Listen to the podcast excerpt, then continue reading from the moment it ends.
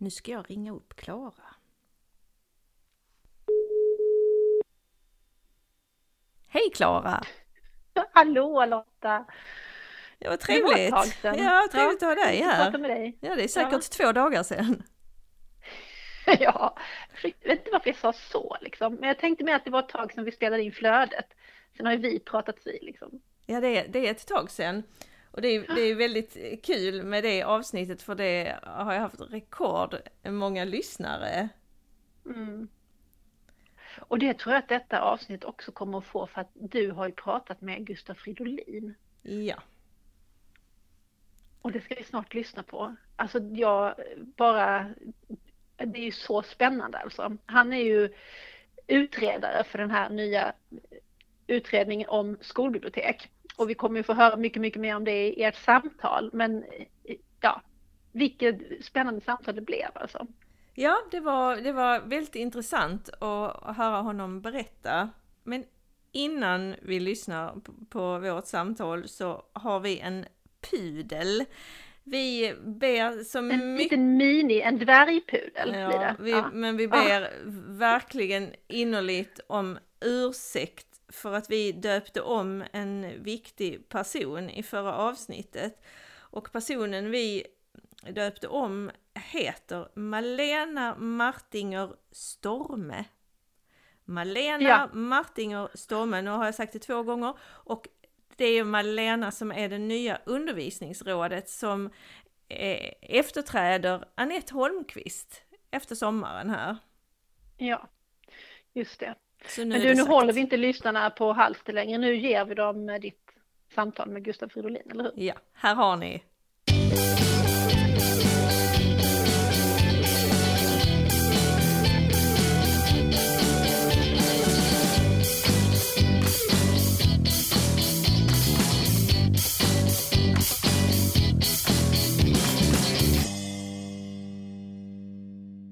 Nu ringer jag upp Gustav Fridolin.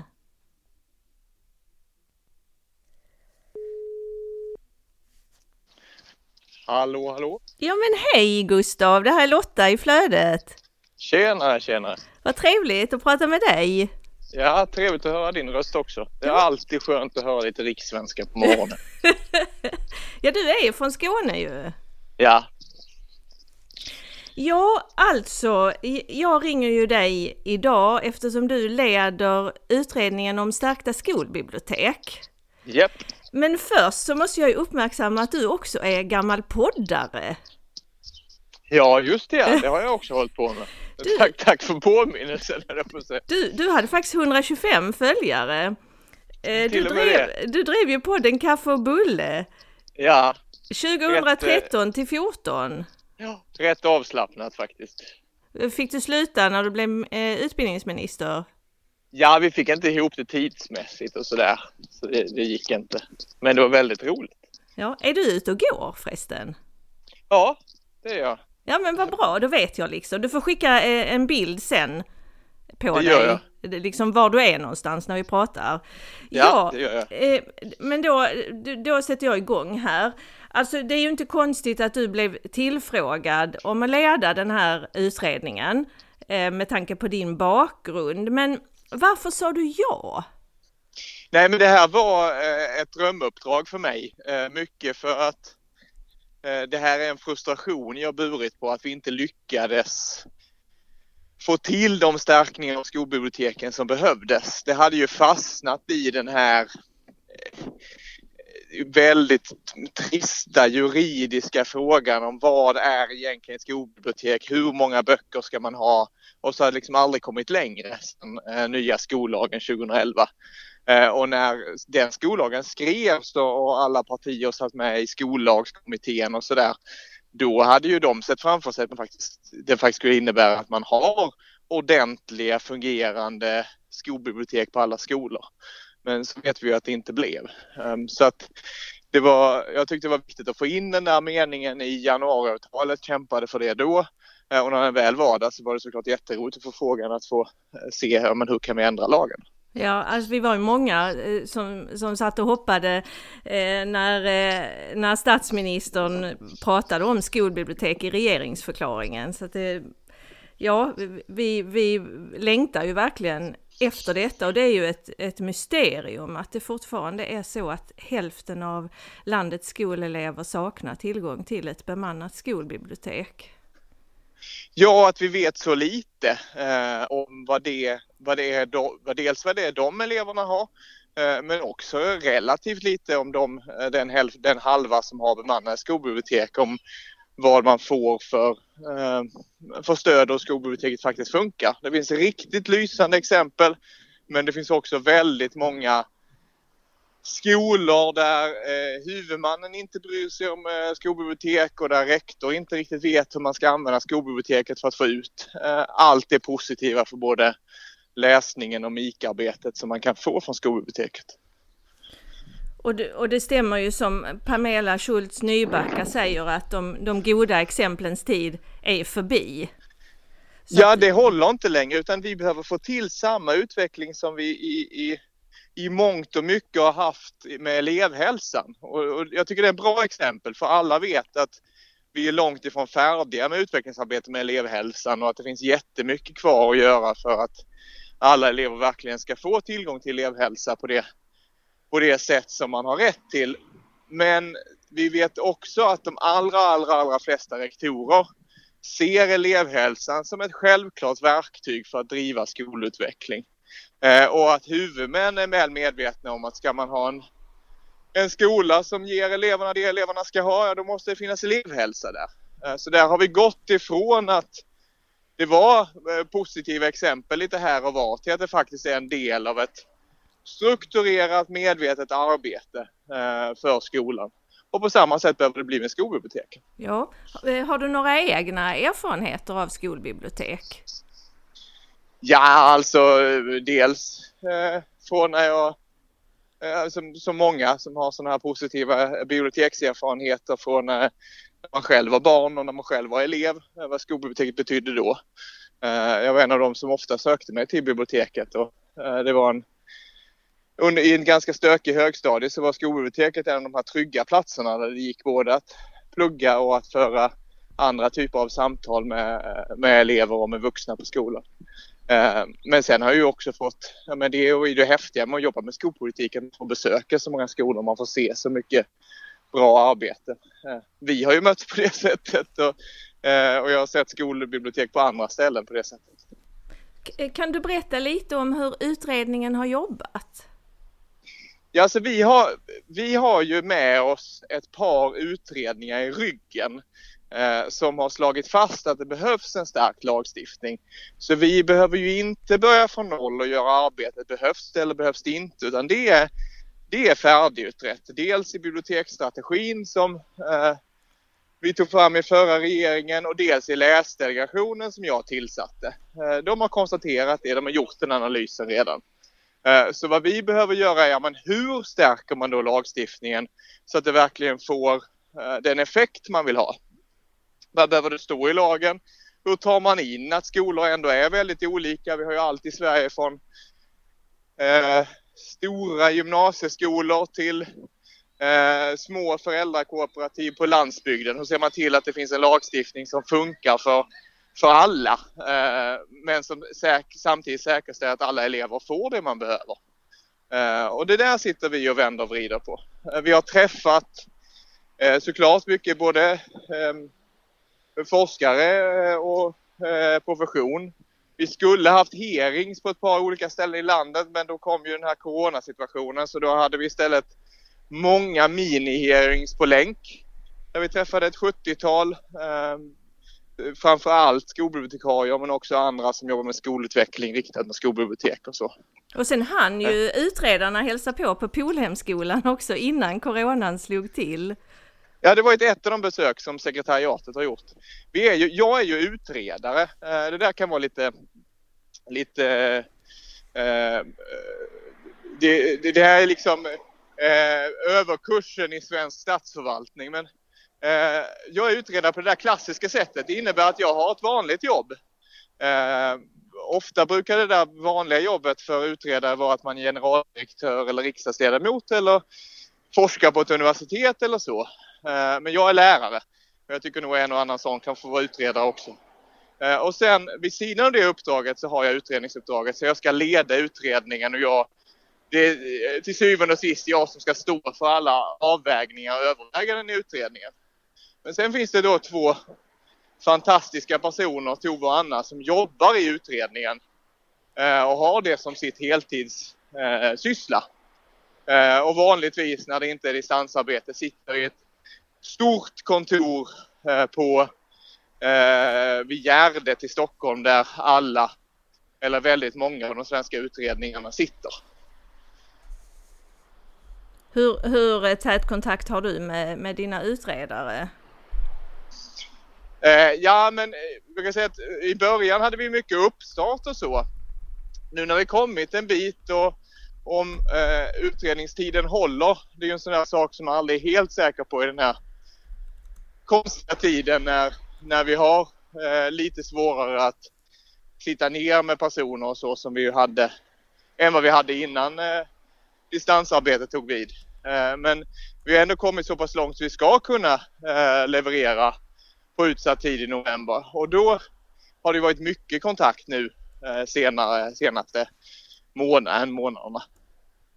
Både att vi träffats ganska mycket, att vi, vi har bedömt våra möten vara sådana där nödvändigheter som inte kan som inte kan skötas helt på distans. Men också såklart att vi har mer eller mindre daglig eh, sms och mejl och telefonkontakt. Vi kanske ska säga att, att eh, utredarna heter Tove Meijer och Anna Medin.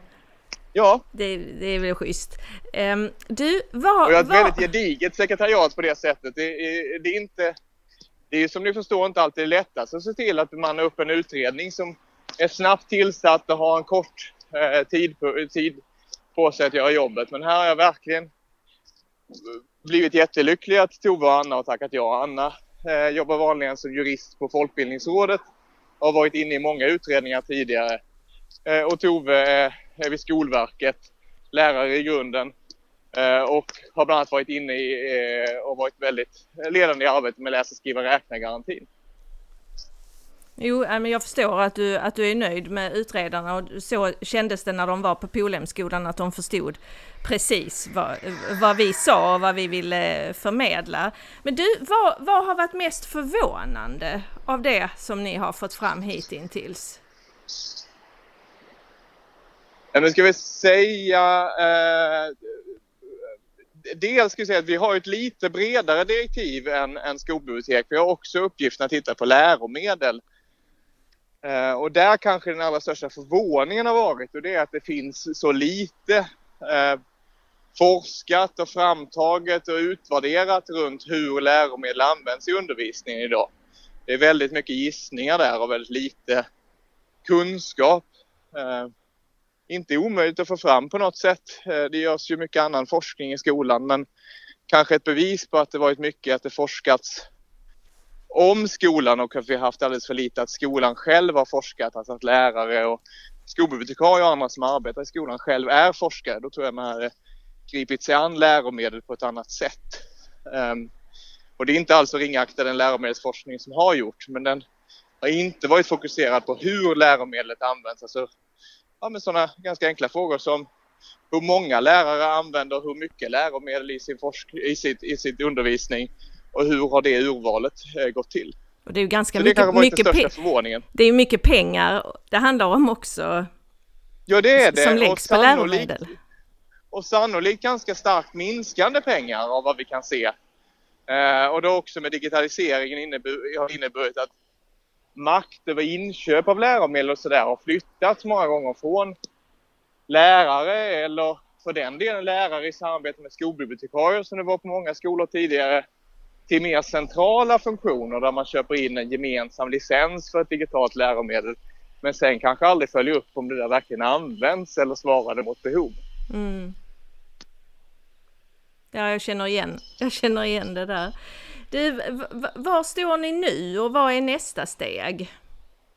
Ja, nästa steg är ju att vi eh, kontinuerligt träffar expertgruppen. Och expertgruppen är alltså eh, framförallt representanter för, eller i vårt fall faktiskt enbart representanter för myndighetssfären. Um, och de är utsedda, det är inte vi som väljer experter utan det gör regeringen, de utser en expertgrupp till oss. Eh, och det är då representanter för myndigheter och andra departement i regeringskansliet, alltså olika delar av regeringskansliet. Och de får titta på våra förslag för att kunna se, ja, tror vi att det här kommer hjälpa? Och så vänder och vrider de på det. Eh, det finns ju alltid liksom svåra avvägningar mellan hur, hur får vi till lagstiftningen så skarp som möjligt? Hur ser vi till att den faktiskt kan följas? Hur beaktar man både det kommunala självstyret och hur olika förutsättningarna är för i Stockholm och, och Hässleholm och, och för den delen eh, Perstorp eller en annan småkommun.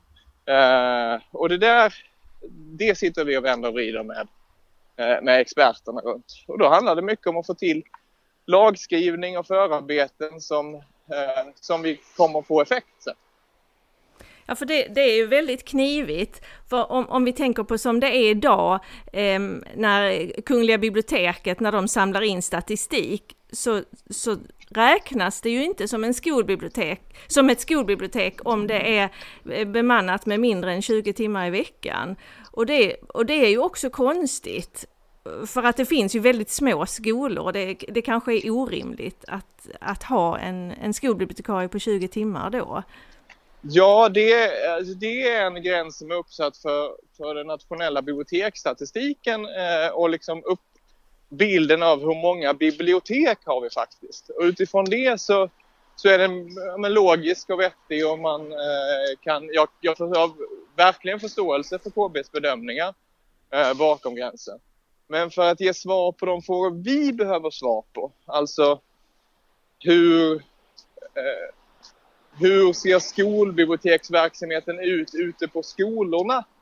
Eh, så eh, saknas det en, en hel del statistik och kunskap idag. Ja, för eh, det är ju, KB är, det är ju det enda vi har haft att ja, hålla oss till. Och det, och det, det, men det innebär ju exempel som du säger att, att på en mindre skola så är det ju inte ovanligt att eh, det kanske finns en central funktion eller en skolbibliotekarie på en annan skola som ändå är på den skolan en gång i veckan eh, och gör ett, har kontakt med alla lärare på den skolan, gör ett arbete med de lärarna med både läsning och, och MIK. Eh, en, en känd person på skolan som man har eh, en god relation till. Och det är klart att man skulle önska att bemanningen var, var, högre men det går ju inte att påstå att det inte finns ett, ett skolbibliotek om man får det där utvecklingsarbetet att fungera. Mm. Så att det är, det, är liksom, det är viktigt att, att vi hittar rätt här. Sen finns det ju verkligen skräckexempel och det trots lagens krav nu i, i snart tio år att man ska ha ett skolbibliotek och att lagen är jättetydlig om man läser den eh, och dess förarbete med att skolbiblioteket det ska användas för att eh, kunna bistå elever och lärare med rätt litteratur, för att kunna eh, eh stärka läsningen i digitaliseringsarbetet som är den term man använder. Och eh, har man då ingen bemanning alls, då är det ju helt uppenbart att då, då finns det inget skolbibliotek i den meningen. Nej. Då följer man ju inte lagen. Jag tänker på, på det här som står i, i direktiven, att, att det ska analyseras om digitala resurser kan skapa fungerande lösningar i form av exempelvis skolbibliotekariestöd på distans. Den skrivningen är vi ju lite rädda för. För vi, vi tror att, att ju mer det digitaliseras, ju mer behövs det att det finns en människa som också kan, kan hjälpa både, både elever och personal att sålla i, i allt som finns. Ja, och det är väl det vi fått ut av alla våra möten, alltså av, av, eh, av um, inte minst hearingarna med, med människor som jobbar med skolbibliotek, eh, bibliotekarier och andra runt om i hela eh, landet att eh, det relationella arbetet, alltså att faktiskt kunna inte bara se vad någon säger utan också förstå vad den personen säger, nästan oavsett om det är en lärare eller en elev. Det blir så viktigt i, Eh, i bibliotekets funktion och i bibliotekariens profession. Ehm, så det är klart att helt på distans, då förlorar du en hel, en hel del av det. Ehm, sen är det ju just alltså de frågorna finns ju i direktiven både det och frågan om samordning med eh, folkbibliotek eh, för att vi ska kunna lägga fram skarpa förslag om bemanningen. Och då måste man också titta på ja, men hur, vilka lösningar ska då finnas om det inte går att hitta eh, någon bibliotekarie eller om, om skolan faktiskt är så pass liten eller man eh, eh, verkar i en sådan glesbygd att, du inte, eh, att det inte blir möjligt eller rimligt att anställa en bibliotekarie. Vad gör vi då? Och då finns det ju en del positiva lösningar ska säga. Så att du kan, du, eh, jag tror att de här lösningarna på, på en, eh, tänker man dem som generella regler att ja men nu kör vi på digitala bibliotekarier eller nu, nu har vi bara folkbibliotek. Då eh, fungerar det ju inte alls. Då blir det verkligen, då kastar vi arbetet tillbaka i tiden. Men eh, man ska också vara medveten om att det finns goda exempel där det faktiskt funkar bra. Eh, och då får man ju fundera på ja, men hur ser man till att när det används så bygger det på den typen av erfarenhet. Du, eh, vi kanske ska börja runda av här, men jag har, jag har en fråga till. Om du bara får önska, liksom hur, vad, vad leder den här utredningen till för resultat? I kort att alla elever har tillgång till ett eh, bra skolbibliotek som används för att stärka elevernas eh, läsning, inte bara den läsning som är kopplad till Eh, läroplaner och krav utan också den fria läsningen. Eh, och som lärare kan använda för att stärka sitt arbete med, eh, med MIK. Som säger, lite längre så är det ju då inne på det här som vi, som vi pratar om, att få till samma utveckling för skolbibliotek och för skolbiblioteket som en självklar resurs i skolledning och skolutveckling som eh, elevhälsan ska vara idag. Ja men det, det, det, låter, det låter jättebra. Jag, eh, jag funderar på vem som ska ha huvudansvaret för detta. Har du någon åsikt om det? Ska det vara, ska det vara Skolverket eller ska det vara Kungliga biblioteket? Ja, men nå någonstans så kommer man inte ifrån att det kommer finnas ett ansvar på båda båda aktörerna och det eh, trillar ju sen ner och ser likadant ut i en kommun att både kultur och skolförvaltning eller utbildningsförvaltning eh, kan vara engagerad i skolbiblioteken för man har både en uppgift i eh, det liksom är, som är, är i strikt mening utbildning och en, en vidare kulturell bildningsuppgift. Eh, så man står på två ben. Men på den enskilda skolan så talar väldigt mycket för utifrån den erfarenhet vi ser att eh, rektor måste se sitt ansvar, känna till sitt ansvar och bära sitt ansvar att använda skolbiblioteket och ge skolbiblioteket förutsättningar för sin utveckling. För annars riskerar skolbiblioteket hamna vid sidan av och då blir det också väldigt lätt att knoppa av, att skära ner eh, när eh, eh förutsättningarna är sämre. Ja, du, eh, vi tänker väl så här att, att händer det inte nu så kommer det aldrig att hända. Så att vi, vi, vi håller tummarna eh, för er eh, i utredningen och att det kommer ett jättebra förslag den 30 november i år. Och att alla får vara friska och glada. Eller hur? Ja men det tackar vi för eh, och vi känner den pushen från hela eh, skolbibliotek Sverige och bredare än så. Sen är det ju inte färdigt för att förslaget kommer. Sen behövs det, tror jag, ett starkt arbete för att säkra att förslag och även förslag som kostar pengar också kan gå igenom eh, och få ett politiskt stöd.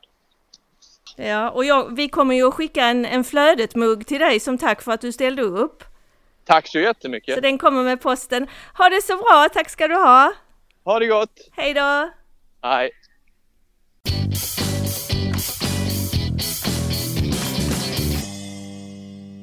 Ja, ja. Det. ja, det var, ehm, det var Gustav Fridolin på väg till jobbet. Ja, han är ute och promenerar, det hör man lite grann, hans, hans eh, knastrande steg. Det är superproffsigt att kunna gå och, och genomföra en telefonintervju tycker jag.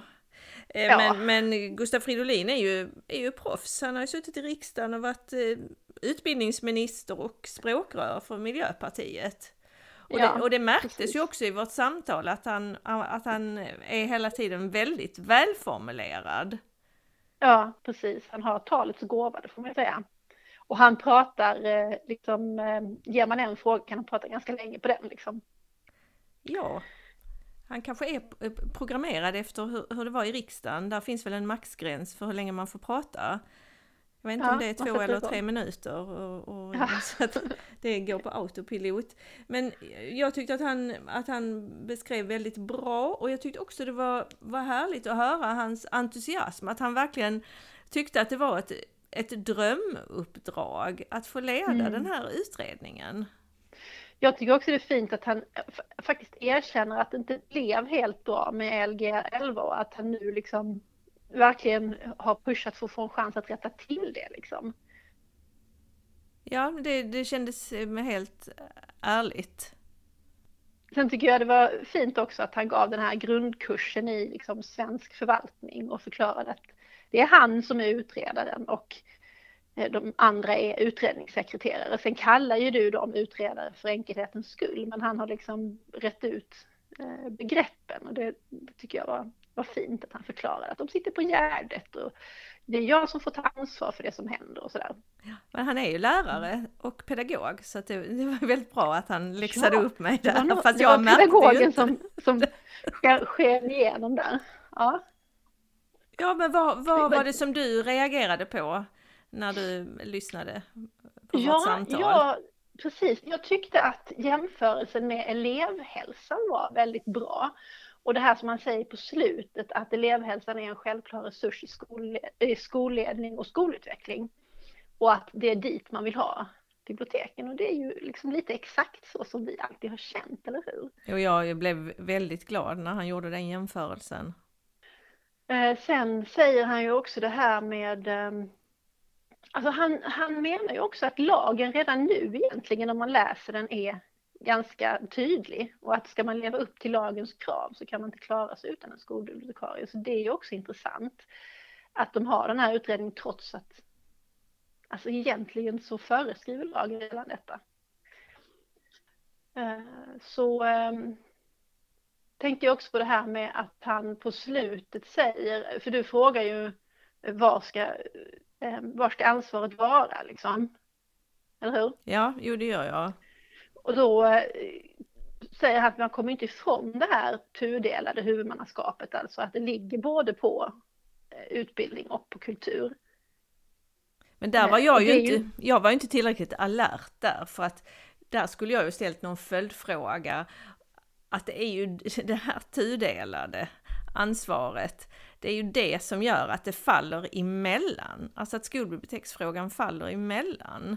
Ja, jag vet, jag vet, vi har ju alltid sett det som en svaghet, men kanske eftersom han har ju rätt i det, vi kan ju inte komma ifrån det. Vi har ju ett uppdrag som sträcker sig över både eh, utbildning och kultur. Liksom. Man, det, och om vi ska ha ett samarbete med folkbiblioteket, vilket jag absolut tycker att vi ska ha, då måste vi. Då måste ansvaret ligga på två ställen. Jag tror att vi måste bli bättre på att se det som en styrka istället för en svaghet. Att vi har två två ställen där vi är hemma och vi kan liksom plocka det bästa av båda ställena. Vi får göra en, SWOT, en SWOT-analys helt enkelt. Ja, det blir en SWOT på detta. Ja, och ställa in oss på det. Mm. Men sammantaget tycker jag man kan säga att, att det här låter ju som att utredningen kommer att bli jätte, jättebra. Alltså det, det kommer att bli bra, de är på god väg, de har gjort ett bra arbete, de har bra underlag. Men rysaren är ju sen om förslagen ska gå igenom. För det säger han ju också att det är liksom vad vi gör nu det är en sak men sen ska det ju gå igenom om man ska våga skjuta till pengar och så vidare. Mm. Ja, det är en så rysare, det... absolut. Ja. Och sen är det ju hela, hela remissomgången. Jag vet inte hur, hur, mm. hur lång remiss brukar det vara? Det är ett par månader i alla fall. Får ringa Gustaf Fridolin och ge honom ge om grundkursen i remiss ordning också. Ja, just det.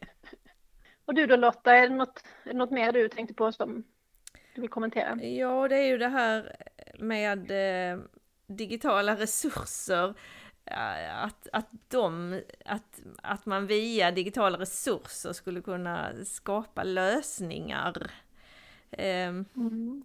det, det, det, är ju också bra att, att utredningen, att de är att de är alerta på detta. För det, det här är ju någonting som SKR har drivit länge. Mm. Att man ska kunna ersätta bemanning med, med någon slags fjärrstyrning. Ja. Mm. Och det, Mm. det tror ju vi verkligen inte på. Nej, och där kan man ju också återkomma till den här parallellen med elevhälsan. Det är ju ingen som liksom föreslår en skolpsykolog eller en kurator på distans. Liksom. Nej. Det förstår man ju att det inte skulle funka. Än mindre en skolsyster. Sen går det alltid att, att, komplettera. Ja, jag tror också att man kan komplettera med liksom, alltså fjärrundervisning, till exempel om man har en bibliotekarie som, som har liksom i, ett, i en glesbygdskommun som har en, eh, ett ansvar för ett antal skolor där hon är kanske under ett visst antal dagar per, per termin eller läsår. Och sen kompletterar man det med fjärrundervisning där man kopplar upp sig i klassrummet där läraren är på plats och handleder. Då tror jag absolut att, att fjärrundervisning kan vara ett alternativ. Men det är inte samma sak, för då är det ju en person som har en anknytning till platsen. Ja. Alltså digitalisering funkar inte om man inte, om man inte känner varandra, om man inte liksom ses också. Men det, det, det ser vi ju nu efter ett par månader med distansundervisning. Mm. Vi har gjort ja. en, en massa sommarbokpratsfilmer nu, min kollega Agnes och jag, för att skicka ut till ettorna och tvåorna så att de inte glömmer mm. att, de, att de ska låna böcker över sommaren så att de har något att läsa. Och det har ju varit roligt att göra de här filmerna men det är ju inte alls samma sak som att gå ut i klasserna där man får reaktion och någon säger att åh ja men den boken har jag läst, jag tycker den är jättebra. Det är ju det, det näst bästa. Mm. Att, att spela in de här filmerna. Det ja men det är, som det, det är som det vi gör nu, det är liksom det är bättre än inget. Eller hur? Mm. Vi vill ju ses och prata, vi kan inte det, men då får vi göra det här istället för det är bättre än inget. Ja. Precis, och, och så tycker jag hela den här distansundervisningsgrejen har varit också. Fast nu kommer vi bort från ämnet, vi kanske ska avsluta. Ja. Ähm, vi, vi ska avsluta Fridolin. Jag, jag, jag är ganska färdig med honom nu. Jag tyckte det var ett jättebra samtal och superintressant. Och jag har tillförsikt för att det kommer bli väldigt bra med den här utredningen. Ja, jag är positiv också. Men sen som sagt så, så ska det gå igenom och bli antagna förslag också. Ja. Men då, då vill jag prata om en annan sak. Jag vill prata om din bok Klaras läsprepp som äntligen häromdagen gick att beställa. Ja, gud eh, alltså. Det är fantastiskt. Hur känns det? Ja du. Det känns ju, det känns ju fantastiskt och väldigt läskigt också för nu liksom ska ju den här boken läsas av alla proffsiga kollegor som jag liksom eh, är ju rädd att en del ska säga, tycka men, men varför skriver, det där är ju självklarhet, varför skriver hon om det liksom? Eh, eller, eller att du vet, men du vet när man, man, man larmar och gör sig till, man skriver en bok, man eh, är själv på omslaget. Och det är ju lätt att folk ska tycka att ja men lugna ner dig människa, du, det där är inte så himla speciellt. Men samtidigt så har jag ju själv trott på den här idén och förlaget tror på den här idén. Och, eh, jag tror att framförallt nya bibliotekarier som inte är så erfarna kan ha väldigt, väldigt mycket nytta av den.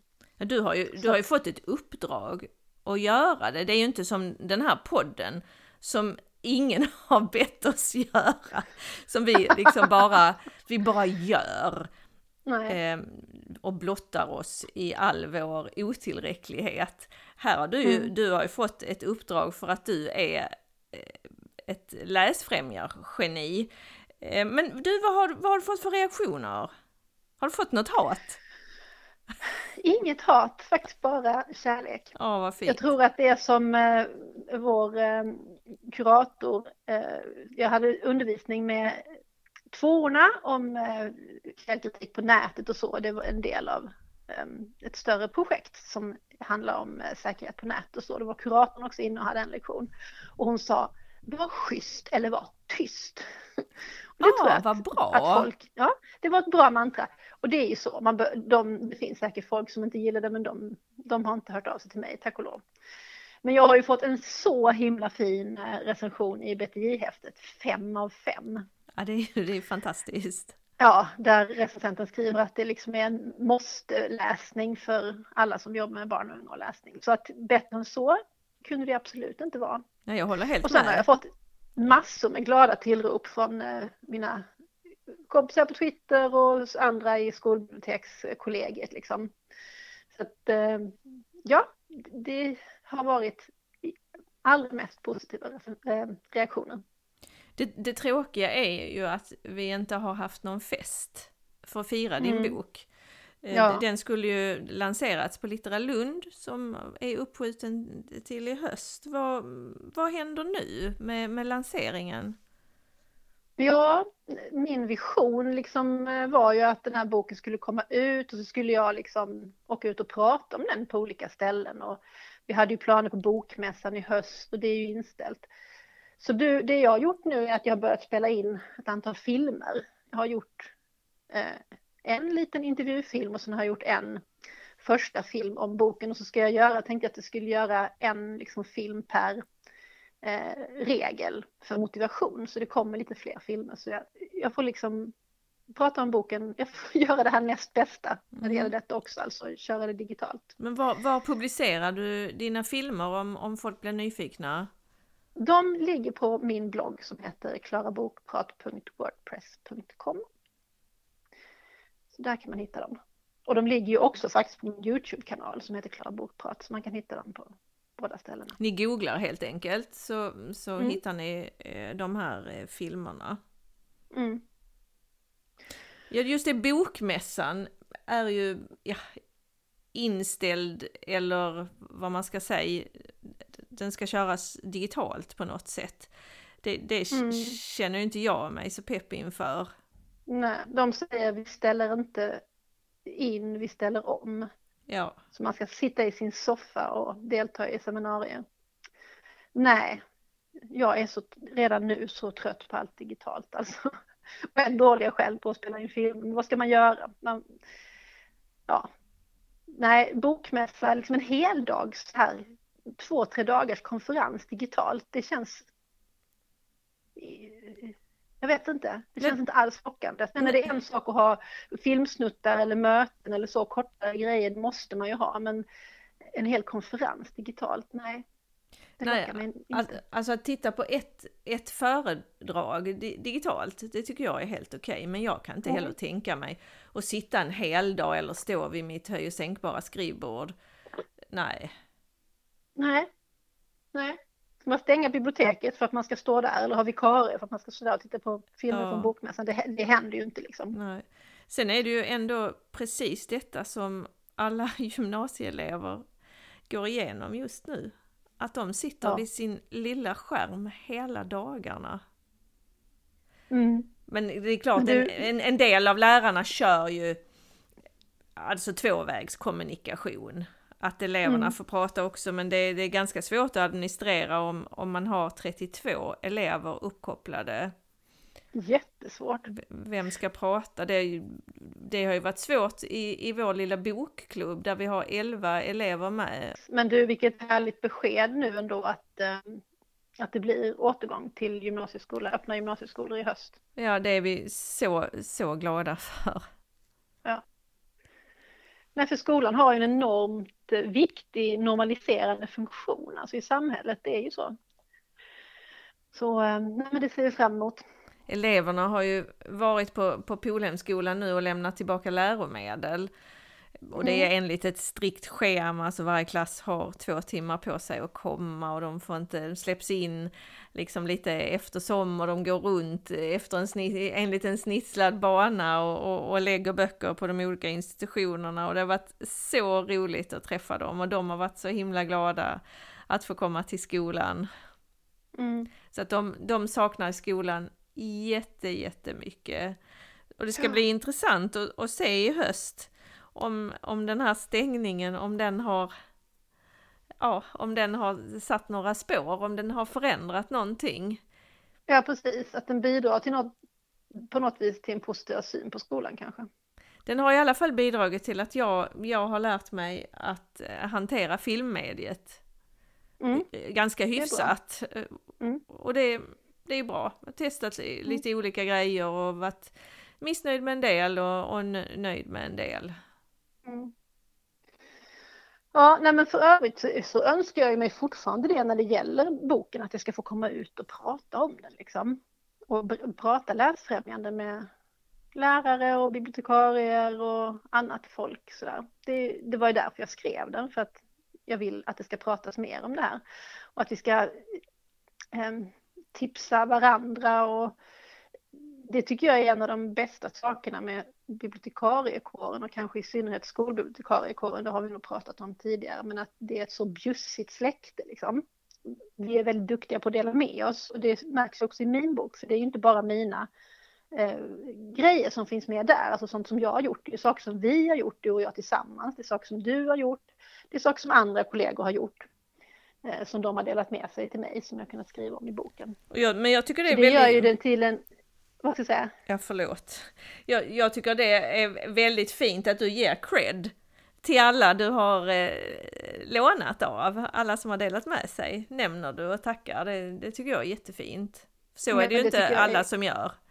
Nej, men det tycker jag är jätte, jätteviktigt för att ja, jag hoppas inte ha glömt någon, men det är ju väldigt viktigt om man delar med sig att man får um, att man ja, helt enkelt får ett tack för det åtminstone.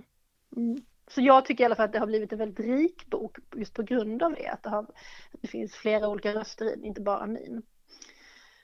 Så Men ja. jag, jag, tror säkert att det kommer att, att, att finnas intresse um, att höra dig berätta mer även till hösten. När det mm. förhoppningsvis är, är lite mer normalt tillstånd i samhället så att vi får börja röra på oss igen. Mm. Ja, vi hoppas ju det, att det blir till hösten, men um, det kanske inte blir förrän nästa vår. Men jag kommer vara redo då också, om någon vill att jag ska komma och prata ja, men det är bra. så, så kommer jag, jag lovar. Klara Bokprat är alltid redo, bara så ni vet. Jeps. Så är det. Jaha, vad, vad ska vi mer prata om? Vad har mer hänt sen sist? Mm. Jag vet inte riktigt. Det har inte hänt så mycket mer. Vi hade ett, ett väldigt eh, intressant och trevligt möte igår. Eh, gymnasiebibliotekarierna i Lund hade bjudit in eh, grundskolebibliotekarierna från Kävlinge. Mm. Så de kom jag är så avundsjuk för att jag inte var med. Jag var ju med och planerade det en gång i tiden, ja. att vi skulle ha ett utbyte med Kävlinge, men så vi, vi var ju hos dem i, i mitten av eh, januari, var vi på Tolvåkersskolan och nu mm. kom de eh, till oss. Så det, det, är ju intressant att vi har så himla mycket gemensamt. Vi har, har grejer att prata om hela tiden. Mm. Precis, för ibland så går det liksom som en ganska skarp skiljelinje mellan grundskolebibliotek och gymnasiebibliotek. Men särskilt högstadiet och gymnasiebiblioteket har ju väldigt mycket gemensamt. Man kunde ha mycket mer utbyte. Det, det, kan man verkligen. Och sen har vi ju gemensamt alla de här funderingarna om hur vi ska få till bra samarbete med lärarna. Mm. Ehm, det är ju det, det ständigt återkommande och intressanta samtalsämnet. Mm. Hur, eh, hur hur får vi till ett jämlikt, bra samarbete för elevernas bästa? Mm. En annan väldigt rolig grej, det är ju att vi ska gå en kurs på BHS till hösten om vi kommer in. Ja, det har ju du anmält dig till också. En mm. kvartsfartskurs. Och nu har jag mm. glömt vad det är den heter, men det, det handlar om undervisning. Det handlar om pedagogik. Mm. Ja, pedagogik i skolbiblioteket typ. Ja. Mm. Ja, det, det, blir intressant. Alltså, det är kul att ha något sånt som får en själv att eh, spänna sina sinnen lite och testa lite grejer. Alltså, jag tyckte det var det som hände när vi gick den här läsfrämjande kursen förra våren, att man Alltså trots att man redan kan ganska mycket så finns det ju så himla mycket man inte kan och man får verkligen eh, man blir tvingad att tänka till och skruva åt sina saker på olika sätt och formulera sig kring saker och ting och då blir det ju att man, att man lär sig och gör bättre. Ja, att man med, med hjälp av forskningen Ja. så, så kan man utveckla sin praktik. Och det är Ja. det allra bästa. Och sen blir det ju superkul för mig att få bli kursare med mina gamla bästisar i Lund. Ja, det blev, blev väldigt roligt. Vi är, vi är flera som har anmält oss, både från Spyken, Katte och Polhem. Mm. Ja, men framåt då när det gäller flödet. Vi, vi skulle ju ha spelat in ett Flödet läser här under våren. Och det, det fick vi ju ställa in. Mm, jag tycker Flödet läser har blivit lite sorgebarn faktiskt för att det var så himla roligt att dra igång det projektet och vi hade två superbra avsnitt men sen blev det ju inte mer än sommar och höst. Vi skulle ju haft ett vinter och ett våravsnitt också vid det här laget men det har faktiskt inte gått att ordna på distans därför att det är eh, det passar mycket, mycket sämre. Det formatet passar mycket sämre för det innehållet vi vill ha i Flödet läser. Vi får väl se om vi, vi kan få till någonting i sommar. Vi Ja. får ju se vad, vad, hur rekommendationerna är och. Det är inte så lätt att spela in saker utomhus. Man kan alltid träffas utomhus liksom, men det är inte så lätt med inspelningsutrustning och blåst och så vidare. Fast nu när, när jag spelade in Gustav Fridolin och han var på väg till jobbet och gick. Jag tyckte inte det Mm. gjorde någonting, att det kom in lite fågelkvitter och, och sen hörde man några röster i bakgrunden. Jag hoppas att ni, Nej, att ni lyssnare inte, inte störs för mycket av det. Så vi kanske får Nej. prova helt enkelt att, att göra ett utomhusflödet läser. Mm. Mm. Vi kanske får prova. Ja, vi får se. Som vanligt lovar vi ingenting eftersom det här är vårt eh, punkprojekt som vi gör helt obetalt på fritiden. Utan vi, vi bara säger att eh, kommer det så kommer det. Ja, vi har ju Ja. fortfarande ingen sponsor. Nej. Men ska vi säga så Lotta då? Vi säger så för nu. Eh, Ja. Och jag vill önska dig en, en väldigt trevlig fortsatt dag. Detsamma. Och så ska vi tacka lite. Jag vill tacka Lotta Och jag vill tacka Klara. Och sen ska vi ju tacka våra lyssnare och så tackar vi ju Gustav Fridolin denna gång för att Ja, han... tack upp. Gustav. Och så Och vill vi... så- Ja, så pratar vi i munnen på varandra. Det är, det är sånt som händer när vi inte ser varandra. Ja. Vi vill tacka rektor Torbjörn för vår fina jingel. ja, och den kommer här! Hej då! Hej då!